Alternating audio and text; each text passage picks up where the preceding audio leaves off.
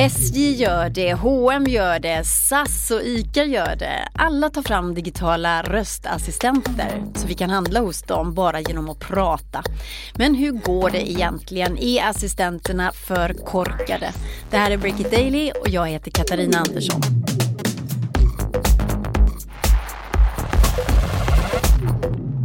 Julstämningar på ICA med, med stor julgran. Ja, det är mysigt.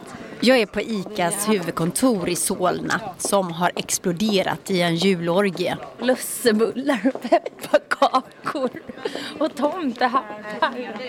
ICA är bara ett i raden av svenska företag som håller på att utveckla en digital röstassistent som ska hjälpa kunderna att handla till exempel. SAS, SJ och H&M är också på bollen. Det är en resa och det är ju precis i liksom startgroparna. Så att hela den här röstassistenten som vi har byggt så, det är ju, den är ju långt ifrån perfekt och det är verkligen att lära sig och testa sig nu framåt. Ariella Rothstein är co-lead på ICA X där ett team på fyra personer håller på att forma ICAs digitala assistent som man kan prata med. Hej Google, jag vill prata med ICA. Okej, då hämtar jag ICA. Hon heter Monica. Jag är Monica. Jag skulle kunna berätta mycket om mig själv, men du skulle aldrig orka lyssna på alla mina legendariska berättelser. Vad vill du göra nu? Omkring 1500 matkunder har redan testat röstassistenten och Ariella Rothstein tror att det kommer att gå snabbt. Omställningen från skärm till röststyrning. Att kunder pratar in sina matbeställningar istället för att knappa in dem. Och vi tror att det kommer slå nu mer när, när Google Home har kommit också. Och man kan ställa eh, den här högtalaren liksom i köket eller i vardagsrummet. Och ju mer, vad ska jag säga, ju mer det här utvecklas, andra företag är på också, eh, så kommer ju det snart bli ett invant beteende. Men det kommer säkert ta en, liksom, ett, ett till två år innan det kanske är mer sådär normen i Sverige att man börjar använda det här. Du tror inte längre? Ja men ett till två år då är det mer att folk har testat. Så det är inte kanske att det är att alla bara använder röst. Det tror jag är mycket längre fram. Men jag tror absolut att det är väldigt många som kommer att ha testat. Utmaningarna är många när det handlar om att bygga in personlighet i en digital assistent. Att få dem att fatta vad kunderna faktiskt säger. Det säger Ariella Rothstein. Monica har haft en del problem ett av de mest frekventa kommentarerna eh, här för några veckor sedan det var ju du är kass. Och den är ju inte så bra. Och då så kände vi efter ett tag, men vi måste ju, hon måste i alla fall ha ett svar på om någon säger du är kass. För det blev ju bara så här, jag förstår inte vad du säger. Nej, och då är man ju verkligen kass. Så att nu då säger hon istället någonting i stil med att eh, har du hört talas om konstruktiv kritik? Jag skulle uppskatta om du använder dig av det istället. Vad vill Men du göra nu? Jag ska göra nu? Någonting sånt i den stilen. Eh, men sen hade hon också den näst faktiskt mest kommenterade kommentaren var ju du är grym. Och då svarar hon åh tack kompis och så kommer det upp en liten smiley också i, i textflödet. Tack kompis, småleende ansikte. Jag ska strax prata vidare med Ariella Rothstein om hur man uppfostrar en digital assistent och hålla sig inom etikens gränser. Att inte snoka runt i kylskåpet till exempel. Men först ett kort meddelande från dagens poddsponsor. Hej, det här är Klara från Signal Signal. Vi är en mediebevakningstjänst som kallats Google för ljud. Vi har noterat att Breakit-redaktionen gillar riktigt, riktigt tunga nyheter. Så vi testade att söka på det.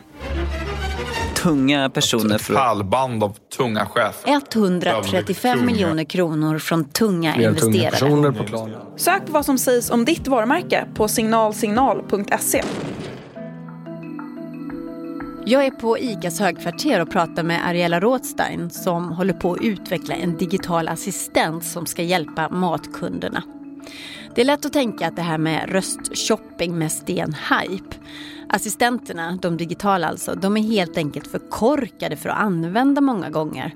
Än så länge i alla fall. Hej, lägg till mjölk till inköpslistan. Nu blir jag lite förvirrad. Sa du verkligen hej lägg till mjölk till inköpslistan? Vad vill du att jag ska göra? Vi testar att shoppa mat med assistenten Monica. Lägg till mjölk. Lägg till mjölk. Ja, nu har den fått lite tuppjuck. Jag förstår tyvärr inte. Det finns ju många inkörningsproblem. Barnsjukdomar som sagt. Okej, jag har listan framför mig nu. Vad vill du lägga till? Mjölk, Check på mjölk. Vad mer behöver du? bröd och smör. Jag fixar det. Ska jag lägga till något mer än bröd och smör?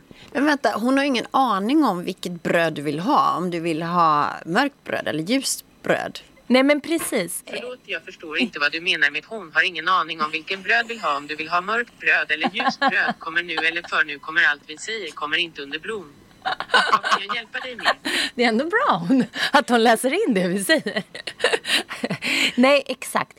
Och det känner det hon... ändå bra att han läser Nu ska vi stänga av den här så vi kan prata mer. Hej då, gå och lägg dig. Hej då. Ja, hej då. Så, nu går Monica och sover. Jag har frågat Google här i Sverige hur mycket deras assistent används internationellt för just shopping, men inte fått något svar på det. Men för Amazons digitala assistent Alexa finns siffror. En rapport från The Information som kom ut för några månader sedan visar att bara 2% av Alexa-ägarna har gjort ett köp genom att prata med assistenten. Och 90% av de 2 procenten säger att de inte har försökt igen. Det var tydligen för krångligt. Vad vill du göra nu? Men röstrevolutionen är här, menar experterna. Vi kommer att använda rösten för att styra våra prylar och digitala assistenter i mycket högre utsträckning när precis allt runt omkring oss kopplas upp. Tvättmaskinen, kylskåpet, bilen, etc, etc, etc. Och en sak som är viktig för att vi ska knyta an till digitala assistenter det är att vi inte uppfattar dem som creepy. De måste hålla sig inom etikens gränser, säger Ariela Rothstein på ICA. Just de här etiska och moraliska aspekterna, det kommer ju med allt i vår teknik. Och kanske än mer liksom framåt och när man kommer ännu längre i, i rösttekniken. När den just börjar bli självgående så att säga och gör saker och kanske agerar på, när den verkligen blir en assistent. Eh, att den agerar självmant, inte på din begäran. Ska Monica väcka mig sen då och tala om att nu är det dags att handla smör, eller? Ja men kanske, det är precis så. Eller som bara du vet när du står och öppnar kylen att de bara, åh glöm inte nu mjölken för den är slut. Eh, och det är väl då de här frågorna kommer. Hur mycket vill man att det här liksom, att de läser av mitt liv och kan agera på det. Det var ju samma fenomen egentligen som när vi kom med personliga varor. Eh, då när man läser in köphistoriken och vi vet att du älskar Gott och blandat och så i nästa utskick så får du 20% på en Gott och blandat så var ju det i början med skräckblandad förtjusning. För det var ju fantastiskt att jag får 20% rabatt på Gott och blandat som jag älskar. Men också lite skrämmande att vi känner till att du köper Gott och blandat. Men det här är ju något som finns liksom med oss varje dag nu med hur vi hanterar data och, och hur man agerar på den datan. Break It Daily kommer att följa utvecklingen med digitala assistenter hos svenska företag.